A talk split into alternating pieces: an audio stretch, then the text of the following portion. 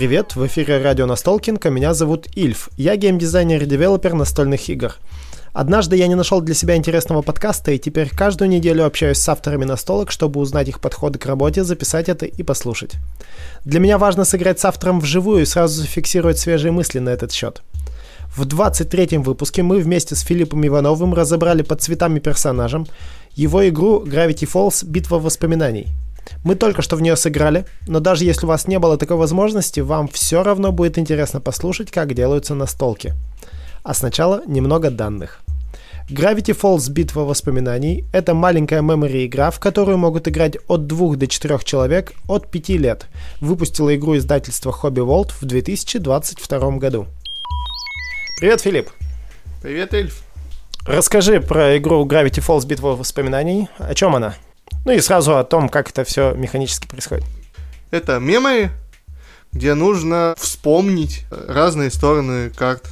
Есть э, поле из двусторонних карточек, э, и надо по заданию выложить э, эти карточки определенными сторонами, чтобы семь каких-то определенных карт лежало вверх.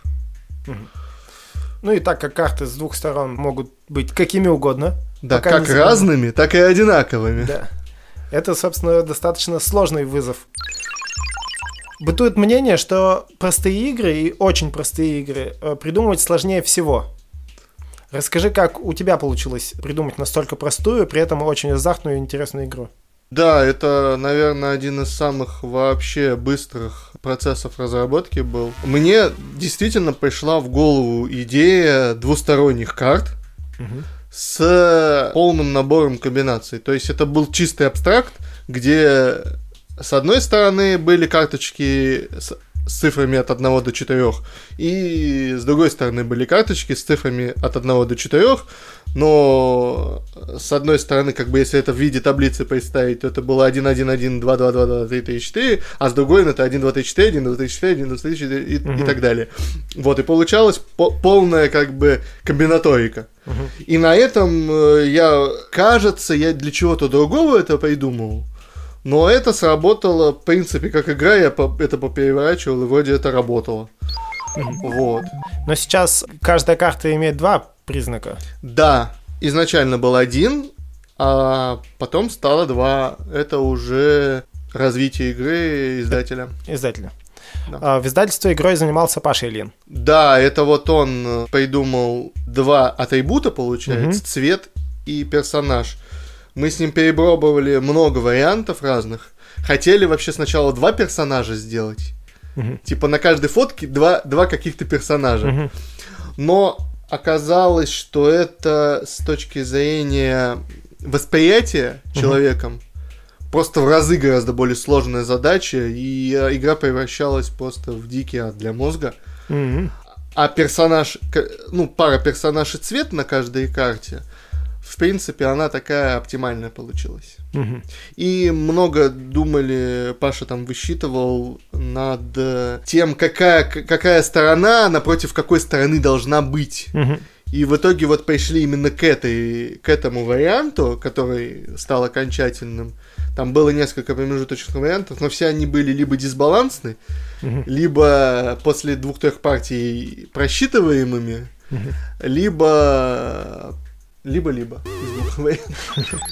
А там принцип распределения цветов отличается от принципа распределения персонажей? Нет, такое же. Да, естественно, он смещен. Не получилось сделать без э, карт, которые одинаковые с двух сторон. Мгм. С точки зрения комбинаторики это полный баланс получился. А поначалу казалось, что это такой костыль, что есть такие четыре карты, которые одинаковые. А, ну что люди будут Но- запоминать? В итоге получилось все с точностью да наоборот. Это одна из самых веселых частей игры, когда ты знаешь, что эта карта такая же, но все равно ее переворачиваешь. Потому что забываешь. Да, потому что у тебя мозг не может одновременно так- такое Мгм. количество информации держать. Ну да, сейчас мы два раза сыграли, и кажд- в каждой игре кто-нибудь да переворачивал. И не один.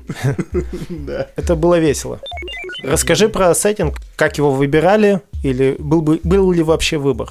Почему именно по Gravity Falls? Там ведь, э, насколько я знаю, у Hobby Wall на тот момент было много разных вариантов сеттингов, то есть там целый весь Дисней был. Как мне сказал Павел, после того, как я ему показал игру, угу. это один из таких случаев, когда издатель, не думая, сразу взял ее, сразу угу. она, как, она понравилась.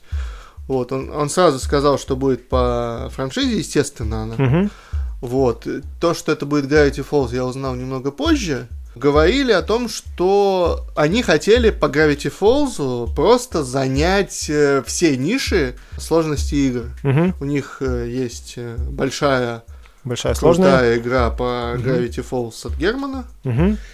Есть семейная ходилка. Спасти пухлю. Да, Тоже, кстати, очень пухлю. крутая игра. Офигенно, я ее обожаю. Э, от Петра Тюленева, угу. насколько я помню. Потом еще появились э, Роланд Райт появился да, да, да. у них, да, но Петра. вышел позже, да. Вот, не было игры совсем простой. Маленькой. Для всех. То есть, э, те, кто, в принципе, настолки не знает, но пришел в детский магазин, увидел Gravity Falls и взял. Угу. Вот. Я бы Спасти пухлю тоже под эти критерии советовал. Но вот такая маленькая коробочка, она прям идеально подходит. Ну да.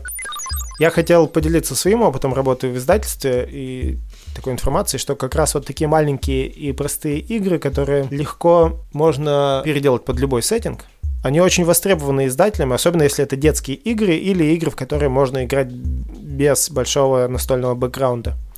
Они очень интересны как раз издателям, потому что у издателей, как правило, очень много есть и иногда заказов от разных людей, которые хотят э, сделать игру, и много разных франшиз, как правило, тоже подписаны, под которые можно, имеет смысл делать много игр, и поэтому иметь в портфолио набор таких простых механик, простых игр очень бывает полезно. Поэтому я даже был свидетелем того, что игры иногда подписывают, но не издают сразу их э, просто берут на случай, если появится подходящая франшиза, и они всегда о них помнят. Вот. Но тоже простая игра, простой игры рознь. Если это просто копия Уна с небольшими изменениями, она, как правило, слишком элементарна. То есть тут есть такое понятие, как ну, какой-то минимальный авторский контент, наверное, да? Mm-hmm. Что игра должна быть оригинальной, игра должна быть не такой, какую, если бы любой человек решил изменить Уна, вот она, и что у него получилось, и такое может каждый придумать. Вот. А игра должна быть действительно оригинальной, потому что вот так э, изменить мема нужно как бы вдохновиться. Нужно постараться. Да. Почему я вначале и сказал, что простые игры, как правило, делать очень сложно, а для очень простых игр иногда нужно вдохновение, то есть такое сложно сделать специально. И нужно, как бы, чтобы она просто однажды щелкнула в голове, появилась и родилась. Собственно, так и произошло. Часто ли ты работаешь по вдохновению, а не систематически? Ну, я бы сказал, что я большую часть работаю по вдохновению. Я знаю, что лучше, конечно, было бы продуктивнее работать э, систематически, но систематически себя надо заставить, э, плюс э, внешние факторы, не всегда есть на это время.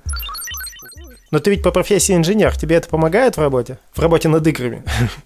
Ну да, это помогает как общая математическая база, как все-таки инженер это человек, как ни странно, творческий. Угу. Часто приходится принимать нестандартные решения. Угу. То есть любое создание нового это как раз нестандартное решение. Угу. Потому что, ну, допустим, проектировщик, да, бухгалтер, он работает по каким-то, ну, по законам, угу. по правилам, и он не делает что-то новое. Вот, а, ну, инженер, как правило, более, более широкого охвата специальности. Угу.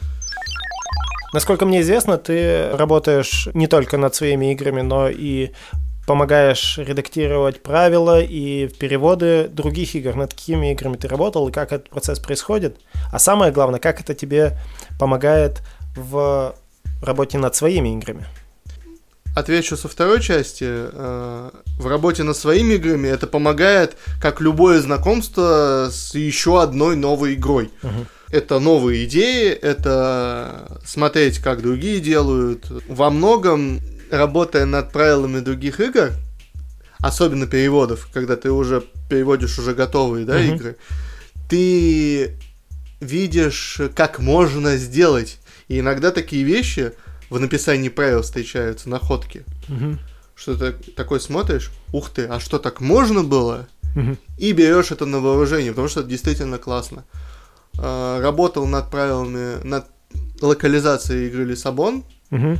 Игра очень сложная, комплексная, и там на самом деле очень хорошо написаны правила, они очень удобно изложены. Мгм.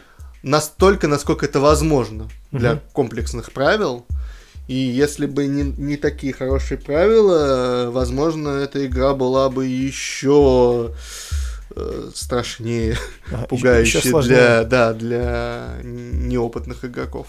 Мгм. С самого начала а, я, по сути, был редактором своих игр в издательстве нового поколения. Мгм. Вот я, по сути, сам их придумывал, писал правила и прочее, но это был такой, нельзя назвать э, опытом, который тебя двигает э, качественно вперед. Ты, я просто набивал руку, по сути, Мгм. потому что дальше выяснилось э, известное правило, это даже постулат. Э, Один и тот же человек не должен, в принципе, придумывать игру и ее девелопить. А, потому что это немного разные задачи, и ты не можешь с двух сторон одно и то же учесть. Мгм. Опять же, проверка игры, даже любого текста, да, корректура, она также не может осуществляться тем, кто, собственно, этот текст пишет. Мгм. Потому что все люди, они не машины. Мгм. Все люди ошибаются, и собственную ошибку заметить практически невозможно, Мгм. потому что ты сам эту ошибку со- сотворил, ты не видишь, ты Мгм. не заметишь ее в большинстве случаев. Мгм. Вот, поэтому другие люди, участвующие э, в э, оформлении правил и прочего, э, это, как правило, гораздо более продуктивно.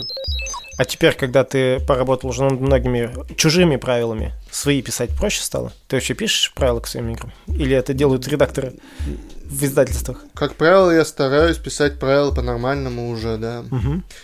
стало проще писать. э, По ощущениям, это просто произошло количественно. То есть я написал много правил, поэтому Мгм. я теперь знаю, как нормально писать правила.